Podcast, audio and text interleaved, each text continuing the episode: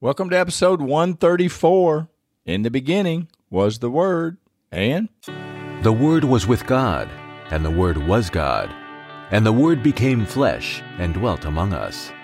Spending time in the Word of God is the best way to spend time with God.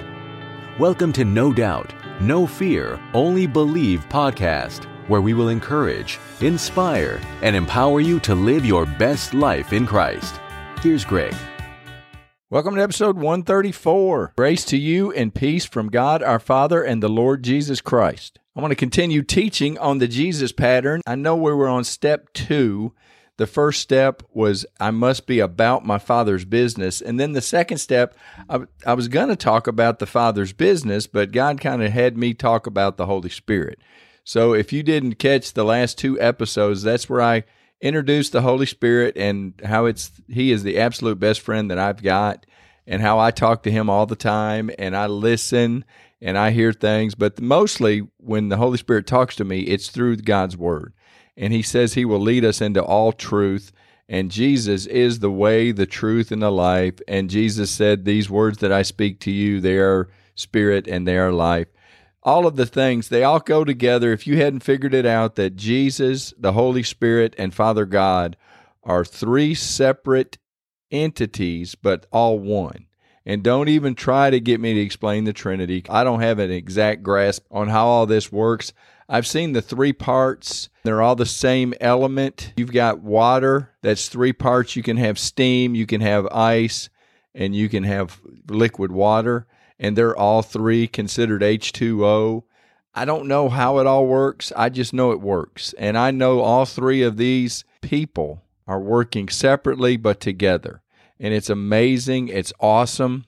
And I think you need to get involved in these three. And I want to continue talking about the Jesus pattern. And remember when Jesus was in the temple as a little boy and he told his mom in Luke 249 and he said to them why did you seek me did you not know that i must be about my father's business well that leads me to wonder well what's the father's business you know we've all heard and i've heard people and i've prayed for god's will and all of that stuff but that's just so generalized if you don't get an answer to your prayer then you can say well i guess that just wasn't god's will well, what is God's will? What is God's business? What is doing the business of God?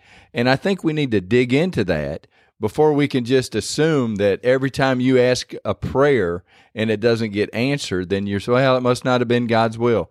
Well, did you seek and keep seeking? Did you knock and keep knocking? Did you ask and keep asking? That's what Jesus told us to do. Ask and you shall receive. Seek and you shall find. Knock and it should the door shall be opened unto you.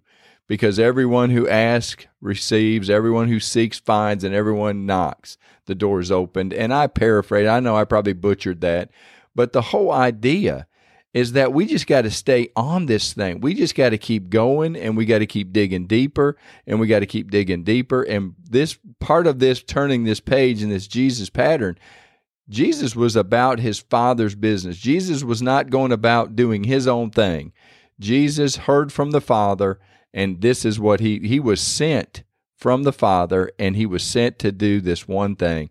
And we're going to pick it up in John 626 Jesus answered them and said, Most assuredly I say to you, you seek me, not because you saw the signs, but because you ate of the loaves and were filled.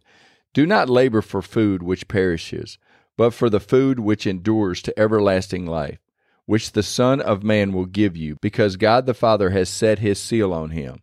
Then they said to him, What shall we do that we may work the works of God? And isn't that a great question?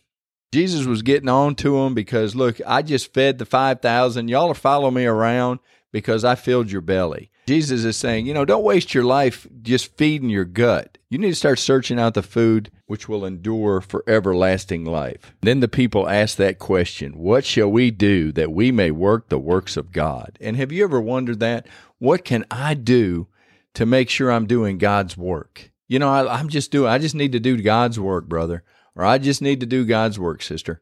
Uh, what is God's work? Well, here is Jesus answered. Then Jesus answered and said to them, This is the work of God, that you believe in him whom he sent.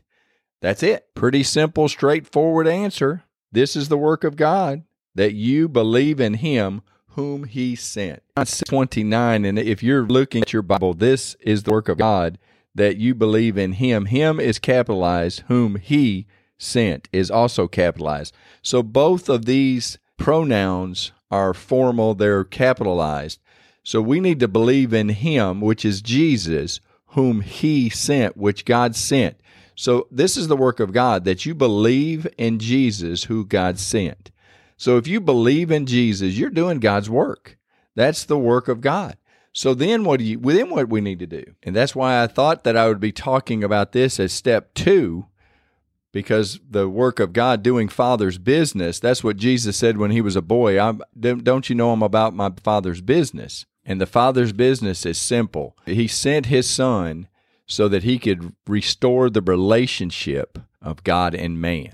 And the only way to do that was to take away the sin of the world because sin is what separates God and man from each other. And Satan did it back in the garden. He's he's got us separated. And I know you've probably seen the the chasm. There's a man on one side and God on the other, and between it, there's just this big empty valley chasm that you can't you can't reach the two of them.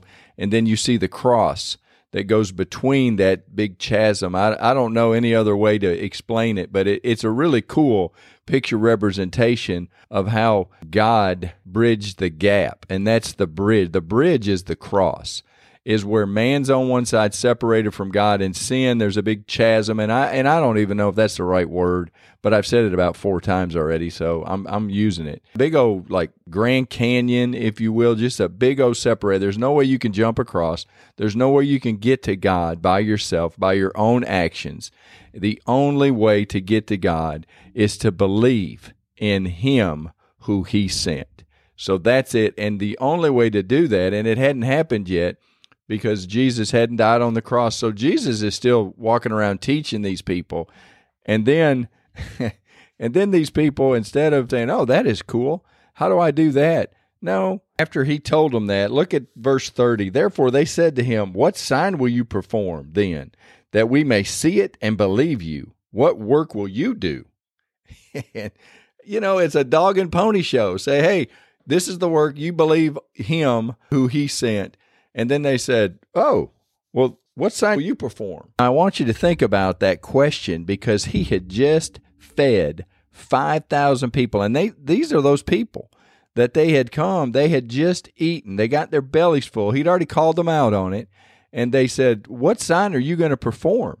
Now, he had three loaves and two fish, and he fed 5,000 men, and it didn't count the women and children. So let's just call it 10,000 people with three loaves of bread and two fish, and there were 12 baskets full of fragments left. I, you know, I, maybe each disciple got a basket and they carried it around and gave it to the village.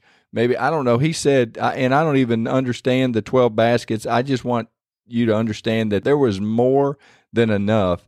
And I think that the 12 baskets, each disciple had one to be reminded that, hey, not only did I feed all of these people, all of this food, there's leftovers. And if you stay in God's word and if you watch how God operates, you're always going to see there's nothing ever done by just chance. It, it, nothing's just random. God has a reason for everything that he does and it's in order. God is a God of order, not chaos. So there's a reason they had the 12 baskets. I'm not sure that I understand it yet. And if you have ever been to a potluck dinner at church, where you have a bunch of people come in and bring food and all of that stuff, or maybe the church supplies the food and there's a big dinner after service or lunch or whatever, and all of this food is there. Now there's somebody that has to clean that up. After it's all done, well, that was the disciples, and all of these people, they got their bellies full. They didn't go home hungry. And so they're they're coming back because they want to get fed again. He calls them out, and then they say, What sign are you going to give us? And the rest of John 6 is pretty much talking about the bread of life. And it's that difficult conversation that he had. It's a spiritual truth when he says, I am the bread of life, because he talks about the manna. The people were talking about the manna. They said, Moses gave us this manna. And Jesus starts correcting them and saying, No, most assuredly, I say, Moses did not give you the bread from heaven, but my Father gives you the true bread from heaven. So God the Father is the one that put the manna down. In the Old Testament, it is types and shadows of what's coming.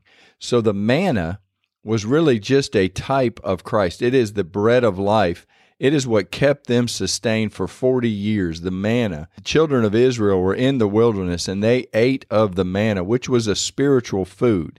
It was brought down from God, it's angels' food. Since God associated the bread of life with the manna, Jesus then says, I am the bread of life.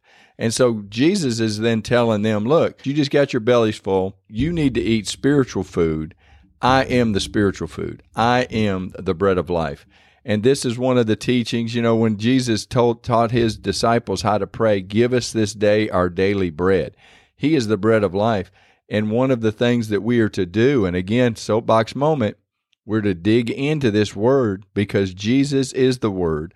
Jesus is the bread of life, and the daily manna, the daily bread, is what we get, we eat. It says, and it's a difficult, it's a difficult topic unless you're into cannibalism. This is a very difficult topic to read about and think about and this is you know and this is where the people were like what are we what are we supposed to eat your flesh and drink your blood i mean you know jesus kind of doubled down i'm not going to read this but jesus pretty much called them out. But the people that were following him really didn't understand. They did you know they had heard his teachings they had seen the miracles and they still did not understand that this was a spiritual teaching and it wasn't about take a big bite out of my left forearm.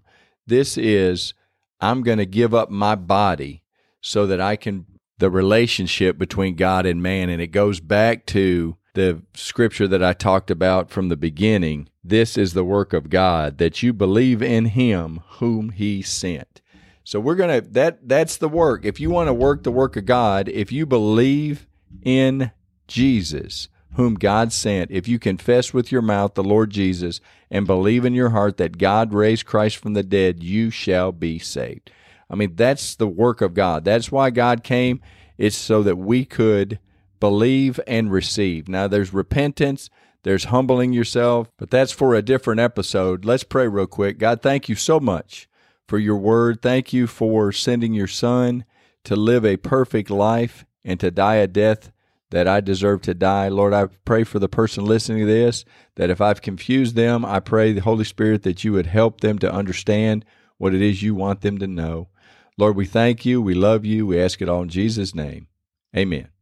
Well, thank you for being a part of this, and I look forward to visiting with you on the next episode. Thanks for listening to the No Doubt, No Fear, Only Believe podcast at www.nodoubtonlybelieve.com.